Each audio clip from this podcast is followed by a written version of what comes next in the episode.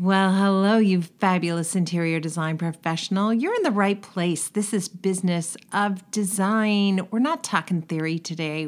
We are talking nuts and bolts. How to get the most out of your P&L, how to look at it three different ways so you get a close-up view, a bird's eye view, and all the views in between.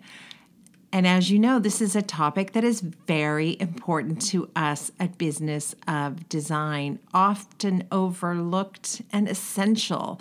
And in fact, in the last year, we have added two new programs that's multiple videos, multiple courses, but two new programs to speak to you specifically about this exact topic how to get financially literate, really the first program is called Business of Design Money Mindset, Expertise and Value.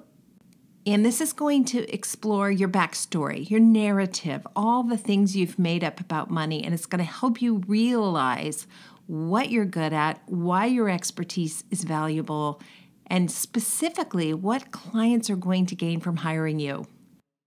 The second program is for those who are really hungry for financial literacy, and that is called Salary, Revenue, Profit, and Wealth. These are all geared around key metrics which allow you to verify, not with a feeling or a hunch, but with data that your business is on the right track and not on life support like mine was for so many years. I have to tell you though, one of the saddest things we see at Business of Design regularly since we launched in 2004 is that design professional who is supremely talented. Uh, they always show up to events and they're always there to commiserate and empathize, and they really are in the right place. This is their community. But year after year after year, they can't find time to implement all the strategies and tools they know they need. They see others implementing them with success, but they just can't get it done. And that's really heartbreaking. Now, some of you, like me, are all about action. And so it's important you know which actions to take because I was busy taking action, but taking the wrong actions. So that's no good either. For those of you who are going to love this episode, and I know that's many of you, those two programs would be essential for you. And then for those of you who want assistance, who want motivation, who want accountability as you implement, I strongly recommend you get yourself into a Business of Design Boss group. Get your application in ASAP. The next group is launching soon. I believe there is one spot, maybe two spots available, and one of those spots has your name on it. I'm sure of it. In this episode, you are going to meet Danielle Hayden from Kickstart Accounting, and she's going to remind you maybe, maybe you know this, she's going to remind you of the significance of making time to put your eyeballs on the state of your business. If you've been a long-time member of Business of Design, you know this, but we all need reminders because we get busy and we get sidetracked. I'm speaking for myself, you know that, but perhaps some of you can relate. Danielle has firsthand experience with all kinds of entrepreneurs who need help managing the financial end of their business. And let's face it, without the financial end of your business, you don't have a business. Danielle's talk was so interesting and so vitally important. We invited her back for a second conversation. So, this first conversation is going to be about three different ways you can look at your P&L and gain new information, that profit and loss statement and how you can slice and dice it several ways so you get a full picture of your business and its financial health. The second conversation we're going to have with Danielle in a few weeks from now is about how to grow independent wealth. And if it's not something you're thinking about yet, I hope it's something you'll start thinking about as of today. Let me quickly tell you about Danielle Hayden. She says she is a reformed corporate CFO who is on a mission to help rule breaking female entrepreneurs understand their numbers. Why do we need that? So we can have the confidence we need to create a thriving business. And that means sustainable profits. You can find Danielle on Instagram at Kickstart Accounting or on Facebook at Kickstart Accounting Inc. Or even better, you can find Danielle at Business of Design. We'll keep all the resources you need on the website. Go to businessofdesign.com and look in the show notes, and you can read more about Danielle and her company. So, if you are looking for a podcast that will help you create the business you deserve and desire, you're in the right place. But if you are looking for a true crime murder podcast, no, no, that's not what we do. However, if you DM me, I will hook you up with some recommendations. I just listened to an episode of Criminal and it was epically good. Wow, such a good show. Not as good as this, but a really good show nonetheless. Let's check in with someone who's always in the right place, and that's Cheryl Horn, Director of Operations at Business of Design. Hey, Kimberly. Cheryl, that was a very official welcome. Tell us what's happening at Business of Design. Well, we are one week away from our flat fee project's three hour virtual seminar. So registration is still open for that. Uh, if you're up for some designer math, we're going to walk through how to calculate a profitable flat fee and really understand what you're making off each and every project. Uh, we're also going to go through the key policies that you need to have in your contract in order to support having a profitable flat fee. Of course, the, the flat fee projects, you still run those through your BOD 15 step project management strategy. The overall process is the same, but there are some key differences when you are running um, a flat fee versus hourly project, and we're going to go through those. So that's Tuesday, June 28th 4 p.m. EST. It is a different time than we usually do uh, a lot of our webinars. We really want to make sure that, you know, as many of our members can attend as possible. And while it's super early in the morning, it does make it possible for some of our members in Australia to join. So please check that out on the website. And then, of course, we're still talking about BOD Boss. And if you're interested in joining our group, uh, there are only a couple of spots left. Information is on the website, the outline for that. Of course, reach out to me if you've got any questions and get your applications in. We are still reviewing them and making decisions as we go. Um, but we're really excited about this next group. So, again, uh, limited spaces are available if you're interested. Please reach out. Let us know if you're even thinking about filling out that application. I'm happy to answer any questions that you have. You can reach out to me, Cheryl at businessofdesign.com, or head to the website for details on either of those. Thanks so much. Welcome to the Business of Design podcast with Kimberly Seldon. Business of Design is the world's best business training for interior design professionals like you. We have the systems, strategies, and protocols you need to consistently satisfy clients, increase profitability, and run your projects like a boss. Unlike traditional coaching, BOD is a fast track to immediate results. Don't try to do this alone. Join today and you'll have access to hundreds of targeted training modules, plus member perks like BOD Live events, member only podcasts preferred pricing, and the support of an engaged community of peers. We all know design matters. At Business of Design, we think designers matter too.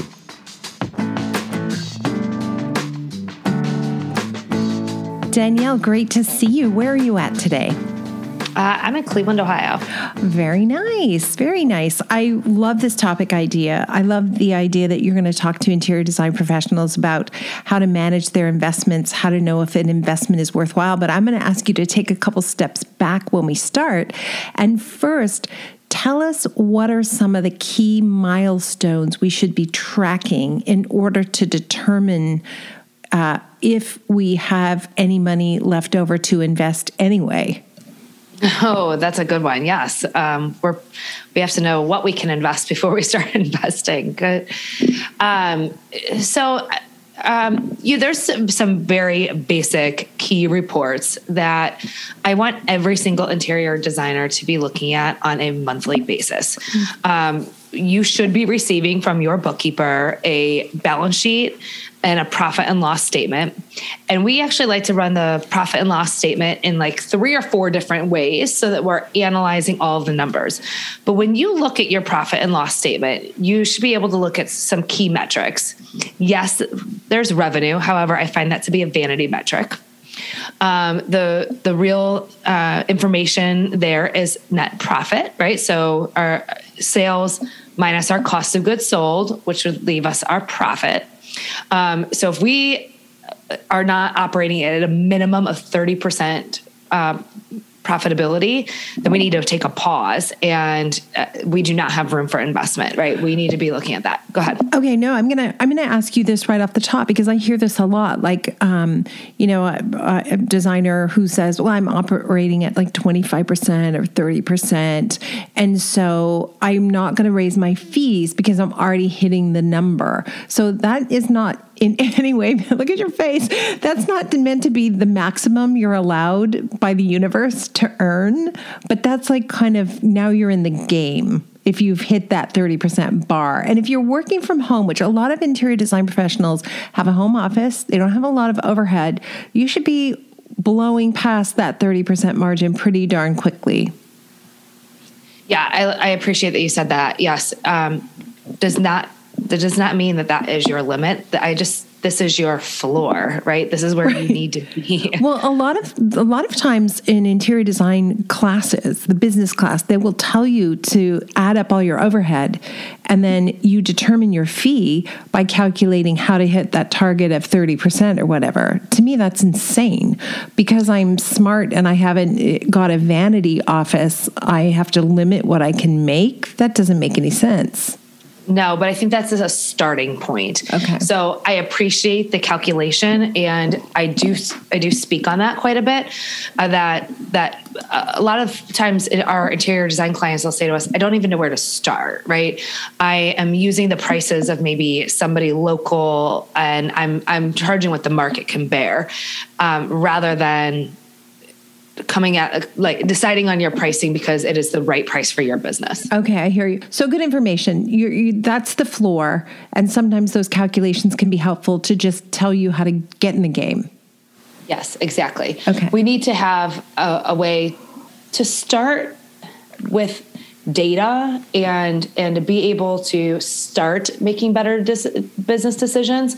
Um, so calculating your overhead and um, for anybody who doesn't understand what overhead means, that is all of your operating expenses that you have in order to operate your business. So, this is any of the contractors, vendors that you're paying, the subscriptions that you need in order to be able to run your your business, any employees, your payroll. Um, this does not include your cost of goods sold, right? This is all of the, the expenses to actually operate your business. And then we need to add on our cost of goods sold and our profit. Okay. So key metrics, but you said you like to look at the profit and loss statement in three different ways. Yes. So when we send our clients their financial statements, our clients get them in, in a few different um, a few different views, I like to call it.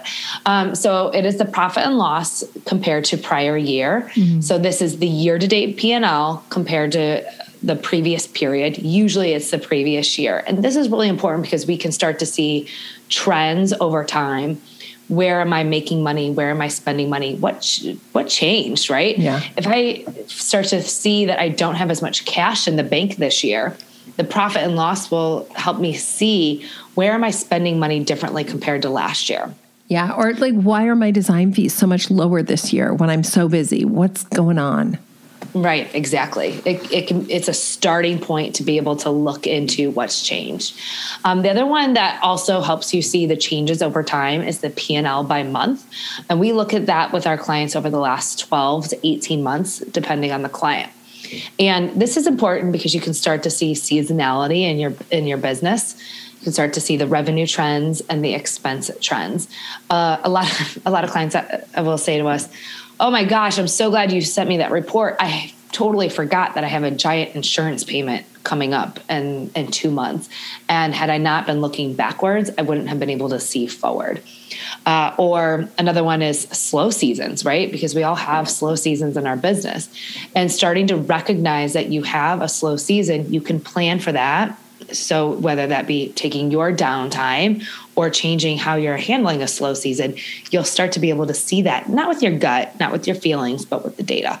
Yeah, every August I will have a panic and say to my team, like, well, obviously no one's ever hiring us again. The phone's not ringing, you know, and we live in Toronto and people are enjoying the cottage in August. They're not booking consultations. Come September, they're out of their minds and it gets crazy again. But in August, mm, it's like crickets. Yeah. I actually, I think that it's very common in the um, entrepreneurship world. Summer seems to really slow down for a lot of our, our clients. So it is something to, you know, we've we've heard from our clients i used to freak out right like you are um, and i used to spend the entire time sitting behind my desk twiddling my thumbs just just panicking and instead now that you once you've recognized that slow season that that time that opportunity then you can start to maybe plan your own trips or your own downtime. Yes. Oh my gosh. Get out of the office if you can for sure. Yeah yeah, exactly. And then the third, um, and this is my favorite report, um, is the uh, income statement uh, as a percentage of, of income. Um, again, this is going to show you the income statement. So all the numbers are the same, right? They're all going to show you the same profit, net net income, net loss. However, it's the way that you can use them. So when we work with our clients, we really encourage our clients to step back and start to look at their business at a high level, right? You are in the day-to-day weeds enough when you're looking at your numbers, you need to pull back as the CEO. You need to pull back and look at things at a higher level and by looking at these reports in this way, rather than being in QuickBooks entering every single transaction, being able to look at the reports allows you to uh, say, all right, what is the 30,000 foot view? What am I seeing? Where, what directions, what, what, um, what can trends. I see differently? Yeah. Yeah. Yeah. I just want you to see things a little bit differently. So the, the percentage of income lists out um, where you're spending money as a percentage of your sales. And this is a really interesting report because again, you can see how much money, how much, not just in dollars, but in the percentage of your income are going to contractors mm. or employees or subscriptions. Right. Which is really helpful information at the end of every single year when every employee will come to you and say, it's time for a raise. You'll actually be able to say, oh, well, compared to, you know, I either need to raise our fees, increase our profit margin so I can meet that demand, or something's out of whack here and I have to rein it in if I'm going to have if I'm going to have a business that's going to thrive for any length of time. Yeah. So all three of these reports are still going to bring you to the net income or net loss. And that's how we're going to know whether or not we have space to be able to invest in our business. If we are operating at a net loss, we have major challenges. We need to start this is this is you know sirens are going off fire alarms we need to figure out what's going on and there's a combination between reducing our spending or uh, raising our prices and third option is just recognizing the season of your business. We have uh, a lot of our interior design clients who are ramping up their business will have seasons of investment, right? So maybe you're coming out of a season of investment where maybe you redid your website or you put more money into advertising and marketing. Maybe you ran a, a paid ad, paid uh, advertising campaign. Uh, you joined a coaching program, right? You you you invested in training you or your staff members, and so you're coming out of a season of investment. So this year, possibly you're taking a loss. So recognizing that you're in that season, deciding what changes you're going to make so that you can become a profitable business again, and then reinvest again once you've become profitable. And when when you initially when we started talking and I was mentioning investment, I was thinking you would purely take retained earnings and invest that money so your business can grow and thrive in a in a you know in, in terms of creating independent wealth, let's say. But you also mean investment in, as you said, seminars, training, um, a new software program, updating the computers, et cetera, et cetera. So this is really about budgeting, then, isn't it? Yeah, this is a version of, of budgeting. It's a version of that. Um, however, we hear with a lot of our clients, they use the term investment, right? They're reinvesting into their business or they're reinvesting into themselves.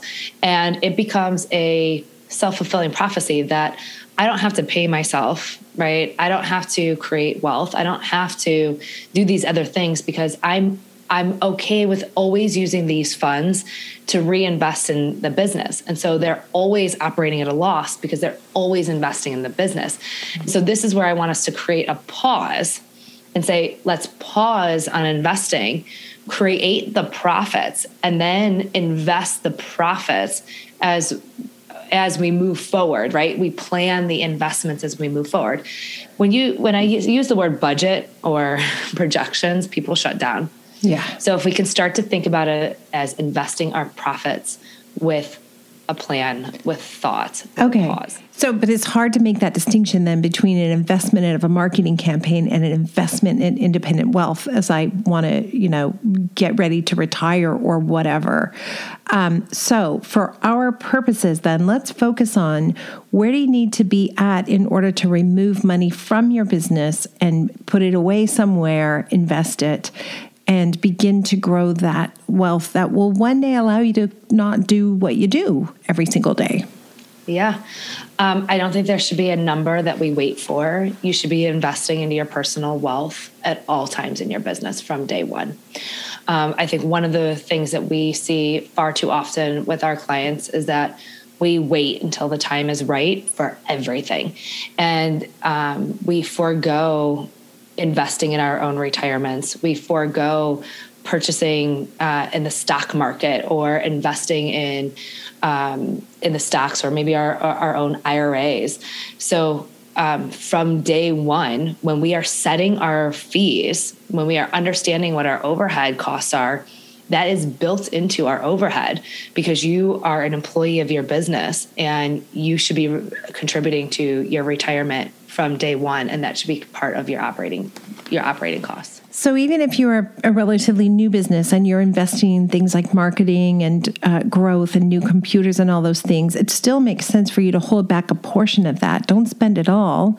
Hold back something to pull outside of the business and begin to grow wealth and that's going to wrap up this conversation with Danielle, but she's coming back in a few weeks. So look for that conversation as well. Invest in you.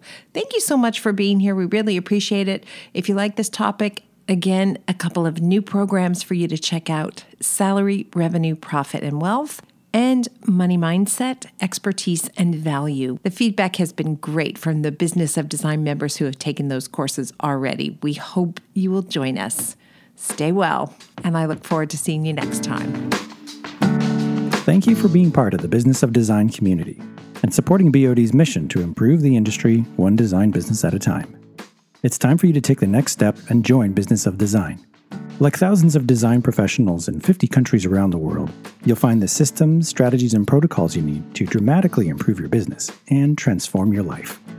What are you waiting for? Start today